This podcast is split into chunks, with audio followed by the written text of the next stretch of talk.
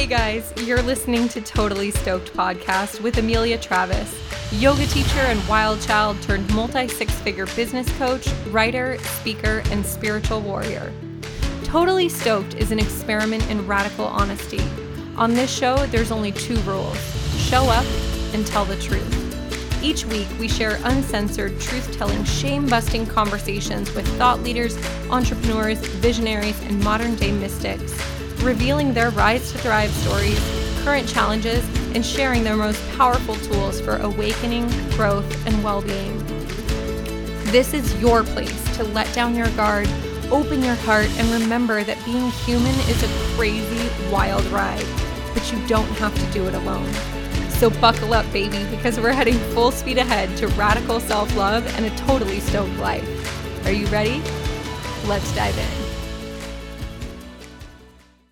Full disclosure I just sat in front of the red record button for probably about 10 minutes without hitting it, just sitting here and praying and centering myself and trying to work up the courage to record this episode. Welcome to Totally Stoked Podcast. I'm your host, Amelia Travis, and I am totally freaking terrified to be doing this show by myself. So, thank you for being here so that I can remember that I'm not by myself. I'm actually here with you. From my listeners who came from Rise to Thrive, thank you so much for following me to this new show. I have a lot of really exciting guests planned for this season and also some really deep, personal, heavy hitting episodes that I'm looking forward to sharing with you guys. Um, if this is your first time tuning in to Totally Stoked, well, welcome to episode one, um, and thank you for being here. I'm going to hopefully share in this episode a little bit about why I decided to create a solo podcast, um, why I decided to leave behind my podcast partnership, and where this show is heading.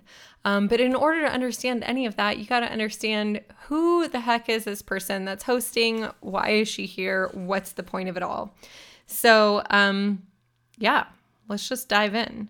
So, first of all, I don't know if you guys have ever done this, if you ever ever sat and spoken into a microphone where there's not actually a specific person on the other end, but it, what it feels like right now in my body, it feels like my stomach is in knots. It feels like my breath is constricted in my chest, and it feels like I'm about to read a love letter or read my diary to you guys out loud. It feels like this deeply vulnerable, frighteningly intimate experience because it's just you and me here. And I know that I'm about to expose a bunch of my truth and my wounds and my my path and journey and all that shit. I'm about to expose all my shit and it's like I'm showing you mine but but I can't see yours. So that feels super scary. Um and I think it's important to share that it feels really scary because that's a big part of why I'm going my own way and doing my own show.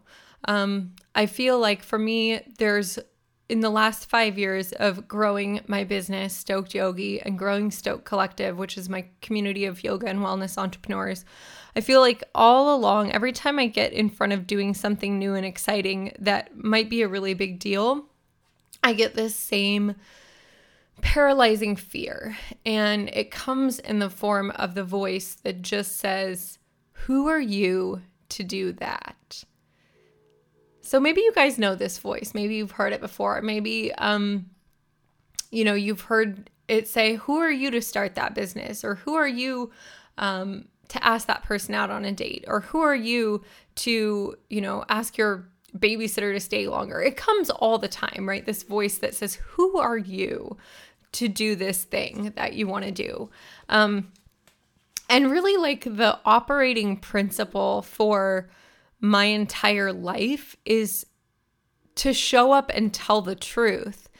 And part of showing up means showing up, especially when I hear that voice that says, Who are you to do this thing? Because it means that whatever the thing is, is big enough and exciting enough that whatever you know, enemy exists or whatever negative energy exists, that negative energy wants to hold me back from doing this thing. And that's how I feel about doing this solo podcast. So, in full disclosure, I've recorded like 10 or 12 badass interviews for this season, amazing guest lineup. I already know there's so much incredible content that's coming from this show, but I have held off on recording this welcome episode. And I'm realizing now that I it's because I was super scared. So um so first of all, for those of you who were listening to Rise to Thrive, um, Rise to Thrive was a, a, show that I did with my dear friend Linda Tate. We recorded 33 awesome episodes um, about manifestation, growth, and well being. It was a really, really fun show that ran from January of 2019 to August of 2019. And if you are wondering, like, why didn't you just keep doing that? What's that about? Um, the reason is basically intuition. Like, well, intuition and logistics. So, in our last episode, How to Break Up Nicely, we talked about why we went our separate ways, but I'll just recap here. Um, one of the things was that it was really hard logistically to get both of our schedules aligned to even create all the content, much less getting third parties in for interviews. Um, but beyond that, actually, you know, the deeper reason was that when I looked at what I wanted my business and brand to look like in one year, in three years, in five years, I was really clear that this vision of podcasting was a solo show. And one of the patterns that I've had in life and in business is always wanting to be in partnership. I have a lot of incredible women in my community, including you who are listening right now. And um, I always want to, I, you know, I'm such a Libra. I'm like, the more the merrier, right? Like, it feels like um, if it's awesome by yourself, like it would be doubly awesome with a friend who you really love. And I think that's true in a lot of cases, but I also think there's a place of growth where we're asked to go alone. And I think that in many ways over the last five years, I've continually avoided that place in my business. Um, I've done my teacher trainings and retreats always in partnership. You know, I've I've always tried to bring other people along with me. And I'm five years into my business now, and I'm just wrapping up my 33rd year on this planet. And I feel like I'm finally stepping into the fullness of who I am as a woman and being willing to stand alone and be willing to be seen and heard for the message that I have to deliver. So, even though that feels really scary, as I say all of that out loud, it actually feels really right um, and really exciting. So, Rise to Thrive, those of you who were listeners know that we were pretty pretty uncensored. Um, my intention with Totally Stoked podcast is to go even more so. I really have this vision of a place of uncensored truth telling. No filters, no backspace key, no carefully curated content, just real, authentic conversations about the stuff that's really hard to talk about. Um, and the happy stuff too. Of course, it's not just going to be like one big depression fest. Um, but I think that, you know, I had this idea that we need to talk about things like sex and drugs and politics, power, um, race, climate change, human rights, gun control, spirituality, all of our experiences with the sacred and the profane, um, and really just have a place to share the stories that we have about being human so that all of us can feel a little bit less alone. Um, because in this age of being increasingly digitally connected, like we're all connected with each other through Instagram and Facebook and our websites. Um, I think most of us feel a growing sense of isolation. And we really need reminders that we're okay. I'm going to cry as I say this. I'm like super emotional, you guys. Four days ago, I had my breast implants taken out, and I'm going to share all about that in another episode. But I'm just very much in this experience of realizing how important it is to um, to look at all of the stuff that makes us human, to really look at our light and our shadow, to look at all of the the hard experiences that have brought us to where we are and even the challenges that we're currently facing. So, my intention in this show is to do exactly that. It's to ask the difficult questions. It's to, you know, interview these thought leaders and visionaries and healers and entrepreneurs and people that we look up to and admire. And let's be honest, people we sometimes put on a pedestal and really just inquire about what makes them human. You know, what's the real story behind um, the magazine covers or, you know, their podcast or their social media? So, uh, my intention is to push boundaries. My intention is to get really uncomfortable myself. And sometimes that'll mean making you uncomfortable too. So stay with me. um, and to give all of us more insight into what it actually means to live a totally stoked life um, and to know that that's so much more than like good vibes only. And in fact, it's not. It's not good vibes only at all. It's being willing to look at the fullness um, and all the shades of gray of what this life holds. So, that little voice that keeps saying, Who am I to be doing this solo podcast? Well, little voice, I'm about to tell you just who the fuck I am. You ready? Okay, so who am I? I'm Amelia Travis. A lot of you guys probably know me as Stoked Yogi. Um, that's my Instagram username, it's my website, and it's the brand that I've spent the last five years building and pouring my heart and soul into. Um, but I'm a lot more than just the brand Stoked Yogi. I am all, a woman. I'm a 33 year old woman, almost 34, who is figuring out what her place is in the world. And what that means for me is that I'm I'm learning about self love. Um, I believe that we all have a purpose on this planet. We have a reason that we chose to incarnate, that we chose to come into this life. And I recently had my natal charts read, um, which, if you're not familiar with astrology, it's basically a map of where all the planets were when you were born. And one of the most interesting things that I heard in that um, chart reading was that my north node of destiny, which is um, the indicator of why we chose to incarnate in this life, that mine was all about recognition. That basically, in a past life, I was either silenced or oppressed or trapped or had my voice um, suppressed. And when I came into this life, I was on a mission. I was on a mission to be seen and heard and help other people be seen and heard as well. And when I heard that in this natal chart reading, I was so blown away because um, I feel like I've spent the last five years kind of fighting, right? Within the yoga community, there's this idea that we should temper our ego or that, you know, to have an ego, um, we all have an ego. The ego is the part of your brain that asserts the I principle that you are a separate being from other beings. Um, but within the yoga community, there's this um, aim or this goal within yoga philosophy of eradicating the ego or tempering the ego, becoming the witness, becoming aware that you're more than this mind and this body. Um, but I think there's kind of this sweet spot in between. I think that, especially as women, we can take the idea of tempering our ego and we can use it for self negation. And what I mean by that is we can overly humble ourselves or we can downplay our own importance and our own um, necessity in this life. Like you're here for a reason. You exist for a reason. You're taking up space and breath and and vital life energy because there's something that you're supposed to do. There's a way that you're supposed to serve humanity. Um, and there's a way that I'm supposed to serve too. And part of that is being willing to be seen. um, so I am. I wear a lot of different hats. Um, I'm a wife to an incredible man. Hello, Brent. I love you, baby.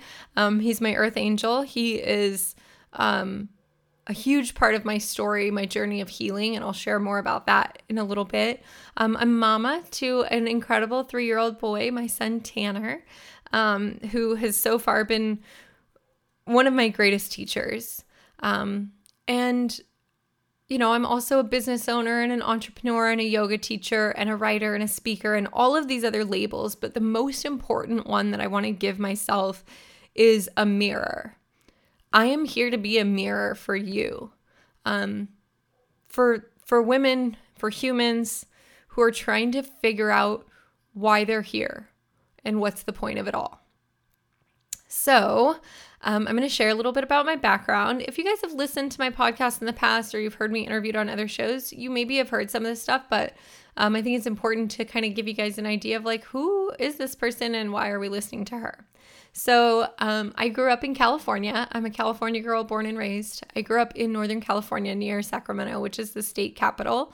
And I grew up in a really privileged, I would say, upper middle class, white, um, educated family. My dad was an attorney, my mom was a psychologist. I have one older sister who I love so much. Um, and I had a really what I would call like a happy and normal upbringing. Um, my parents had a good relationship, or so I thought, um, and everything was good. I would say the biggest challenge of my childhood was that I was a little bit chubby. Um, I think I always had the tendencies of an addict to want to self soothe.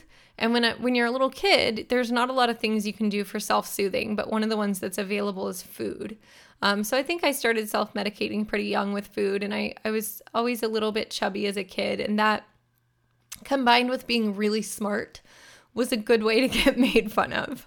Um, so I was teased a lot as a kid for being chubby and for wearing glasses and for getting good grades. But for the most part, I I developed um, resilience to that and knew that um, even though I was chubby, you know, I was pretty, and even though I was smart and people made fun of that, that that would serve me in the long run. So I would say I was pretty well adjusted as a kid. Um, though looking back, I realized that early on I was really forming a lot of those seeds of self loathing and insecurity that would come um, to blossom during my teenage years. Um, so, yeah, happy upbringing.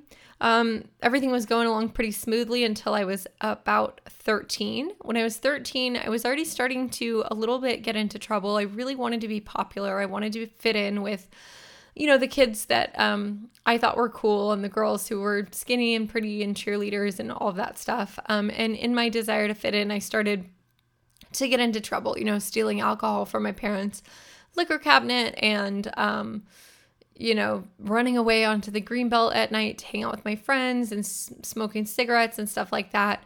Um, but that really all all accelerated when I was just shy of 14. It was um, September. It was really, gosh, September before I turned 14. So almost 20 years ago, 20 years ago to like the day.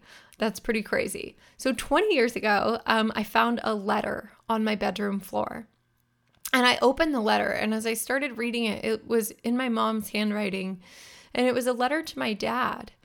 And it said, it started out with the line, How could you do this to our family? And I just remember reading that line and feeling like my world turned upside down. Um, I knew something was really wrong. And as I continued to read the letter, it became clear that either my dad was having an affair or he was um, thinking about having an affair or something. The letter was basically talking about my dad ripping apart our family and how could he do this to my mom, et cetera, et cetera. So finding that letter was the beginning of um, a journey in my parents' divorce. Basically, my dad had gone to his 35th high school reunion and uh, fallen in love with someone else and decided that he was going to leave our family after 23 years of marriage. Um, my parents never fought, they never argued. There didn't seem to be any outside indicators that this was coming. So it really hit us out of nowhere. My mom had struggled my whole life um, with unipolar depression. And so my dad, finding out my dad was leaving, really sent her into a depressive tailspin. And she knew that she needed to keep herself safe. So she took some time and checked herself into a treatment facility to deal with the depression. And that just kind of left my sister and I to figure it out on our own. um, and we were, you know, 13, almost 14 and 15. Um, and we really handled the news in two different ways. My sister, who is incredibly smart, incredibly gifted, she buckled down. She like doubled down on doing really well in school, on, you know, performing in her clubs, on basically taking like the straight and narrow path. and being a good kid. And I decided to go the opposite direction. My attitude was like, fuck you. If you don't do what you say you're going to do, why should I do what I say I'm going to do? I can't count on my parents for anything. So now I'm going to just do whatever I want. Um, and so around my 14th birthday, I just. I just started spinning out. I started ditching school. I ended up being truant from high school um, midway through that year. Um, I got kicked off of the cheerleading squad for smoking weed at a basketball game. I um, just just really was acting out my anger towards my parents and towards myself in any version of self harm that I could find. Um, so, sex, drugs, alcohol, uh, compulsive lying, um, stealing. I got arrested for shoplifting. I was just like, just a wild child. I was absolutely out of control. Um, and it's interesting to reflect on that now because I can see that I was just mirroring my my life circumstances. My life felt completely out of control. So I was going to play that up even more, stir it up even more, make things even more out of control. Um, because somewhere in that chaos, I found some kind of comfort. So, um, I went through my teenage years. My parents uh, ended up getting a divorce. I got the option to do independent study for high school. And that was really interesting because it was like basically they were like, hey, you're truant. We're going to expel you from high school. Or here's this other option you can go to independent study and go to school for an hour a week and we'll still give you a diploma. And I was like, are you freaking kidding me? Like, duh, I'll take option number two. That sounds amazing. Um, so I did. I went to independent study and then I, one of my friend's moms offered me a full time job at um, a public records research firm, which sounds super boring. And that's because it is super boring. Um, so basically, it was an office job. You can just imagine office job. And I started working at this office job the day before my 16th birthday. So we're flashing forward two years from when um, my parents started to split up. So I was in a really wild period, and that's actually why my friend's mom offered me this job. She knew that I was getting into a lot of trouble at that time. Um, it had gone from like drinking and smoking weed to like smoking meth and really and using really using any drugs that I could get my hands on. I only had one rule, and that was I will never stick a needle in my arm. Um, and I'm almost 34 years old and I've never broken that rule, but pretty much everything else was fair game. So this friend's mom saw that I was going nowhere fast and she saw that I was really out of control and she figured, you know, maybe having a job or like somewhere to go every day would help me. So she offered me this job and I started um, working a full time grown up job the day before I turned 16. And it was at that job that I met um, a guy that I would date for the next six years, who um, I learned a lot in our relationship. But one of the biggest things that I learned was what I will tolerate and what I will not tolerate in relationships. Um, and I believe the way that we learn that is through being given clear examples of what we're not willing to tolerate and what we don't want in relationships. So I headed into a period, a six year period of a pretty toxic, very emotionally and mentally abusive relationship. Um, the guy who I was dating was seven years older than me. So when we started dating, I was 15, he was 22. Um, and I lied to him about my age. I let him think that I was a year older. So he still knew that I was underage, but he thought I was a little closer to 18 than I really was. Um, and we started dating, and he also had a daughter. He had a daughter who he had had when he was um, 14 or 15. So he had a daughter who was only 11 years younger than I was, who would end up living with us part of the time um, and being a huge part of of my journey into loving myself because I was able to witness at such a young age what kind of example I was setting for this little girl who who stayed with us um you know, considerable amount of time from the time she was 6 to the time she was almost 10. And I was young, you guys. It's really, I mean, at 16, 17, 18, 19, 20, to be witnessing, to be A, trying to be such a grown up, and B, witnessing how you're falling short at that because guess what? Like you're not ready. Um, it was a really challenging period. And I think I just I think I just experienced so much pain in my adolescence that I just tried to skip it. I kind of figured like I'll just jump right into being an adult and everything will be cool. So I was working this full time job. Um, you know, I had my own house at 16 that my mom bought and then I rented from her. Um, had everything myself, you know, had joint bank accounts with this boyfriend, joint car insurance, um, was going to college and working two jobs and just like not giving myself the chance to be a kid. And on top of that, there were major trust issues in this relationship. The guy that I was dating had a serious mother wound. His mother was a drug addict and really cruel to him growing up. So he just had issues with trusting the feminine. And he was constantly um, attacking me and questioning me, asking where I'd been and who I'd been with, and uh, making it out like I'd been cheating on him when I was usually just like at the freaking bookstore. Like I was like at Barnes and Noble getting text messages like, where the fuck are you? Um, so even though I was smart and even though I knew on an intellectual level that the way that I was being treated was not okay, I was carrying so much insecurity and so much self-loathing that I just didn't I didn't break out of it. And I had this feeling of like well, I've made my bed, now I have to lie in it, right? Like I had this idea that somehow leaving that relationship would be the same thing as like my dad leaving my mom. Um, I had this idea that like once you commit to a relationship that you have to stay. And so I used that reasoning to keep me in bondage for a really long time. Um, so over that six years, I um, worked a couple different jobs and went to college and changed my major a bunch of times. I studied criminal justice and psychology and um, journalism. And it was around the time that I was in 20, uh, I guess 20 and 21, that things really started to get bad. Um, it went from emotional abuse to physical abuse, you know, pushing, um, punching holes in the walls, um, just not feeling like a safe environment. And my way of coping with that um, during the first couple years of my relationship with that guy, I'd cleaned up the drugs a lot. Um, he didn't approve of people using drugs, like I said, because his mom was an addict. So I stopped because I wanted to please him.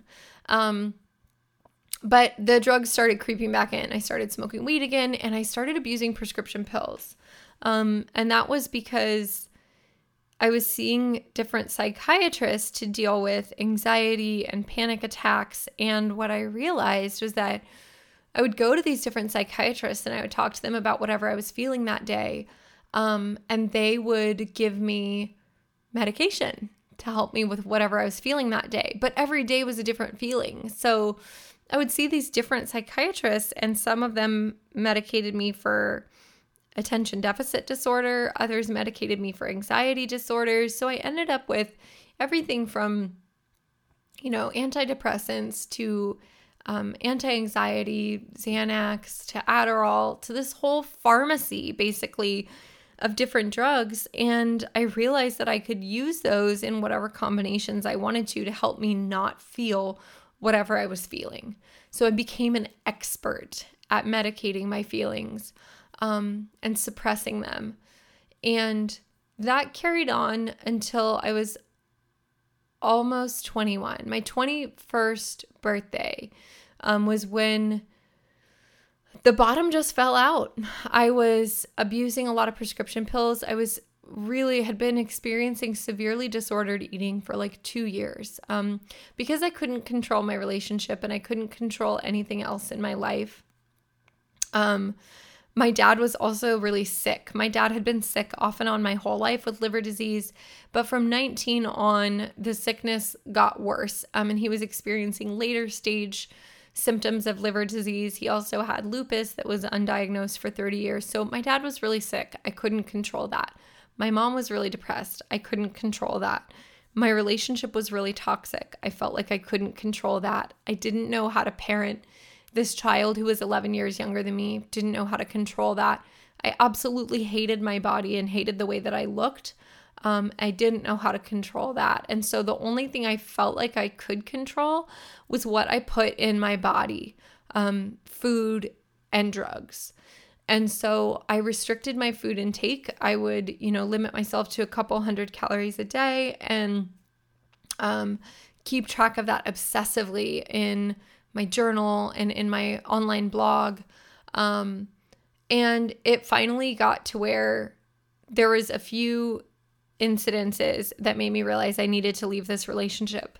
Um, and one of them was just an episode of violence that happened in front of that little girl. And I realized when that happened that I was showing her what love looked like. And what I was showing her was not what love looks like. And so when I realized that, I realized that I needed to leave. So I spent about three months planning my escape um, and getting my getting my plan together so that in December of 2006 I could leave that relationship. So, um, I did. I I packed my stuff and hid it in my closet and had everything ready and on my ex's 28th birthday when I was supposed to be planning his birthday party or getting his birthday party ready with another friend, um, I said, okay, I'm going to go home and change my clothes and I'll be back for the party. But I actually went home, packed my truck, packed my dog, took one last look around my home that I'd had for the last four years and left. Um, drove to San Diego to stay with one of my best friends. And then from there, I continued on my journey. Um, and I would love to be like, that's where everything got better.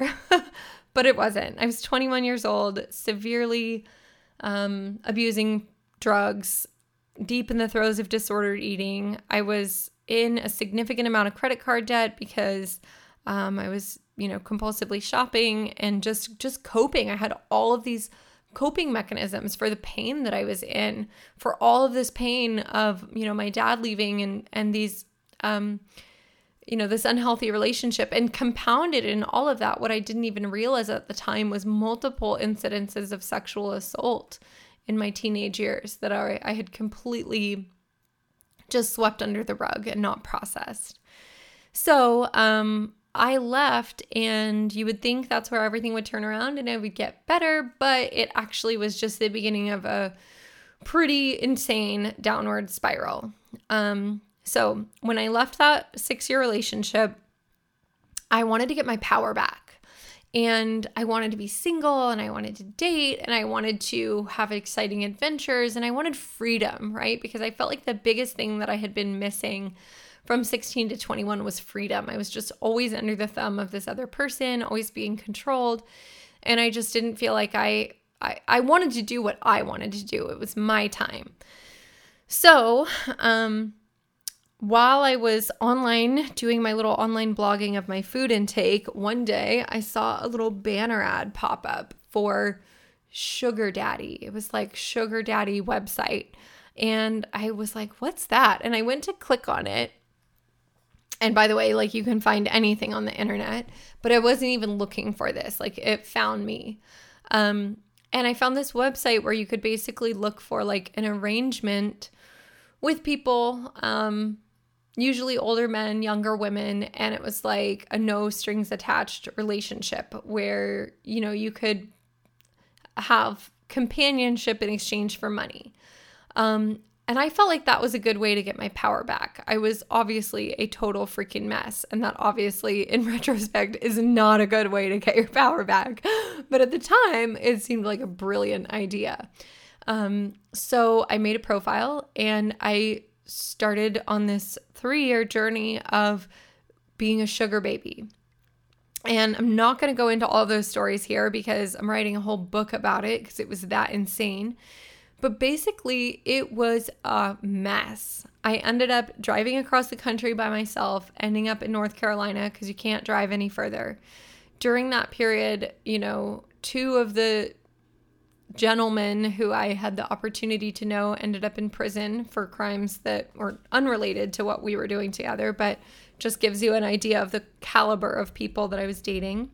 Um, and that period also was me going deeper into substance abuse and um, diet pills and and really just this identification with my body as a commodity, right? Like it if you know, if you're entering into these no strings attached relationships with older wealthy men who are looking for somebody who's arm candy, then it makes you view yourself as arm candy. And so I became obsessed with how my body looked and what kind of clothes I was wearing and whether I had designer shoes or designer handbags or, you know, um, what my package looked like, basically.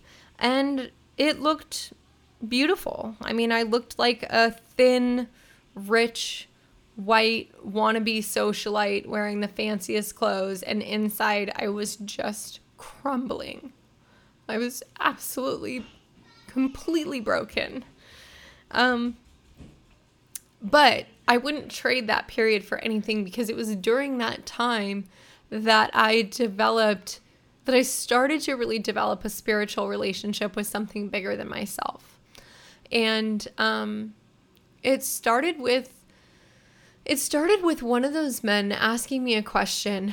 We were driving through Tennessee um, in the middle of the night after spending a few days at a riverboat casino. And I remember he asked me the question. He said, Do you believe in God? And I was like, smoking a cigarette, you know, looked over at him and I was like, No. And he's like, Why not? And I said, Because if God is real, then why do I feel so empty inside? And he was quiet for a minute before he answered. And then he just said, A glass isn't empty unless it can be filled. By definition, for something to be empty means it can be filled up. So if you feel empty, then that just means that there's something that can fill you. You just have to figure out what it is. And it's not like in that moment that I had like an epiphany and this heavens opened and the angels started singing, but it was like a little tiny light was shown on a corner of my soul that I'd been ignoring maybe forever. Um, and it just kind of opened the door, a crack to this idea of a spiritual reality. So I started to pursue that. Um, it just so happens that this guy who asked that question was an evangelical Christian. He had a strong relationship with Jesus and um, really was encouraging me to seek God in that direction. The next six months, I started exploring what I call my hotline. So I started exploring the idea of God not through scripture study, not through reading the Bible, but through prayer, um, through just direct connection. I started talking to God. Um, and just asking God if God was real to like help me because I was really shitty at running my own life. And in fact, what I will my salvation prayer, um, when I actually asked to have a relationship with God, my prayer went something like this. I was on a hotel room floor. I was in Myrtle Beach. I was by myself. I was in the middle of this sugar baby stuff, in the middle of abusing cocaine, totally a mess you know, credit cards completely maxed out, no idea where the next money was coming from. Just, I mean, imagine the pit of desperation. That's where I was.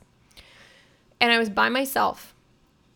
And I think my prayer went something like this I said, Hey, God, I'm not sure you're real, but if you are real, I really need your help.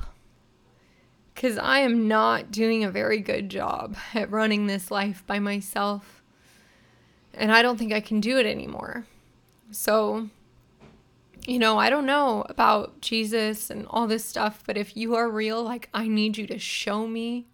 I need you to show up and I need you to pull out all the stops. Like, I need neon signs, I need flashing lights. Like, I need you to literally show up right now and be like, I am God.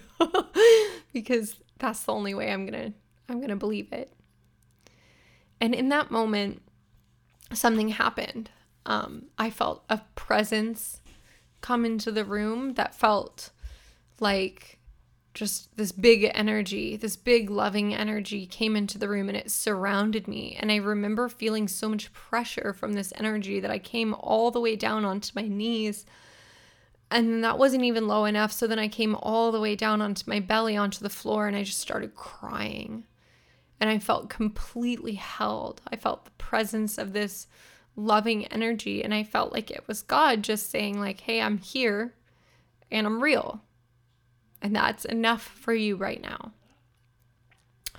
So he would think, well, then maybe that experience was what turned her around. No, no, my friends, don't get any crazy ideas. Um, I started that walk with with God, with Jesus. I did identify that as a person of Jesus, and I started reading the Bible, and I started kind of living a dual life. I started living my life within, you know, the church of Charlotte, North Carolina, which is very much still like the Bible Belt. Um, I was leading Young Life, and I was, you know, kind of I got a job as a flight attendant, and I kind of had like this life on one side that looked really good. And then behind the scenes, I was still doing the sugar baby stuff. I was still abusing prescription diet pills. I was still, um, you know, binge drinking at times. And I was still just really, really a mess. So, flash forward um, another, I don't know, year or so. And, um, I just had gotten sick of my own shit. I was sick of the people that I was dating. I was sick of the making myself a commodity. I was sick of um, feeling sick. I was sick of being hungover. And I got the news that my dad was really, really sick this time. Um, they'd said that many times before. I mean, off and on, every four or five years of my life, I got the message like, hey, your dad's gonna die. It's time for you to say your goodbyes. And then every time he wouldn't die. But this time, this was in 2009, they were like, no, really, like, you know, he maybe has another six months left, maybe another year. If you want to spend time with him, it's time to come back to California. So I I did. I had an apartment in North Carolina at the time. I had an apartment in Ohio. I had a couple different guys that I was dating and I just left it all behind. I left it all behind. I moved back to California with no job, no plan, left my flight attendant job, left all my stuff in those apartments and just came back to California. And this was in summer of 2009, so 10 years ago. And um, when I got back to California, I went to my family's beach house, which is on the Central Coast, and it's always been my most sacred place. Um, it's the place that I've returned to a couple weeks out of each year, and and it's just been a place where I can witness my own growth and change. Do you have a place like that where like you go back there every couple years, and when you go back, you're able to see how you're different from the last time you were there. So, anyway, I'm late summer 2009. I came back to California and I sat down on the beach on September 7th, 2009, and I had this prayer. Um, I was like, hey, God, you know, by that time I was pretty solid in my relationship with God. I'd witnessed so many miracles, so many so many times that God completely provided for me when it felt like there was no way out of a, a, certain situation. I'd experienced the hand of God actually keeping me safe from physical harm um, in some really threatening situations during those sugar baby years. So I came to the beach and I sat down and I was like, God, I give up. I give up, man. I just I just want to be single for like the next five years. I just want to become the woman that you want me to be. I want to paint and I want to write and I want to learn to surf and I want to practice yoga again and I want to heal. And I just, I just want what you want for me. I just want, I just want to become the woman I'm supposed to be. And I just, I just, I need you to take over because I not doing a good job. So please, like, I surrender. I give it all to you. Um, and I had this prayer, and then I had this really powerful meditation, which I have always struggled with meditation. So I remember just sitting on the beach for like, I don't know, maybe an hour and just listening to my breath and listening to the waves and just feeling like there was nowhere else to be and there was nothing else to do. And really, I was exactly, everything was perfect in that moment. So I swore off men, right? I was like, I'm going to be single for the next five years. And um, God has an insane sense of humor because I swore off men. And then my sister and I were both single for the first time in like five years. Um, she had also gone through a really, really gnarly breakup, which I'm not going to share here because that's her business. But basically, we were both single for the first time in five years. And one of her friends came to visit at the beach house and was like, hey, you guys should make online dating profiles just for like vacation romance, right? Just to find a hookup. And I was like, you know what? Like, that sounds like a really good way to get over. I'm laughing now. Like, that does not sound like a good way to get over my past, but like, it seemed like a good way at the time. So we drank a couple bottles of wine. We made these online dating profiles. My sister went and had like an awesome experience with somebody from one of those websites. And I was just on there like, no, no, no, like going through all the profiles, like ugly, fat, like stupid, like forgive me for being so judgmental, but I'm just being honest with you. Like they all were not great. And if you've done any online dating, maybe you've been through that experience. So anyway, then I stumble on this one profile and I'm like, oh, like it literally makes me catch my breath because this is the most beautiful man I've ever seen. And he's getting barreled in this like perfect wave somewhere tropical because he's wearing board shorts. And then the next picture, he's like hiking with all these trees. And then another picture, he's like um, holding his snowboard and a Coors Light. And he's just so freaking cute. And I'm like, oh my God, I love this guy. So I send him a message. And the message just says, hey, I'm on vacation. I think you're really hot. Do you want to have a beer? it was like so just straight up looking for a hookup. Uh, you couldn't even, there's no two ways around it. So the guy doesn't write back. He doesn't write back for a day and then two days. And then I'm like, forget this guy, whatever. And then he does write back. And I get the message and it says, Hey, sorry, I was like at work. If you're still interested in hanging out, I'd love to get together. So we end up making plans to get together. It's a Wednesday, and we're going to meet up at nine o'clock at night. You guys, it was September 9th, 2009. So we met on 9909 at nine o'clock in the evening. Tell me that isn't crazy cosmic. So, anyway, um, you know, when I tell this story, I realize that it makes my husband sound like he was like my savior. And in some ways, I feel like I want to be careful of that because it just perpetuates the stereotype that like women need saving. But I'm also going to be really honest with you. Like, I needed saving. I was not okay. And God knew that. And God knew that I needed to be rescued. Like, and like, it's funny because my husband jokingly calls me his rescue, you know, like a pound puppy. because I was such a mess when we got together. So, anyway, we met up in this little tiny saloon in this little tiny town of Cayucos on 9909 at 9 o'clock at night. And I have to make this story short because this episode's going to be too long. But basically, during that first date, something happened to me that has never happened before. And I think has never happened since. And it was about an hour into our conversation. We were talking and he was talking about being in the Coast Guard and how he has to move a lot and how it's hard to date people because of that.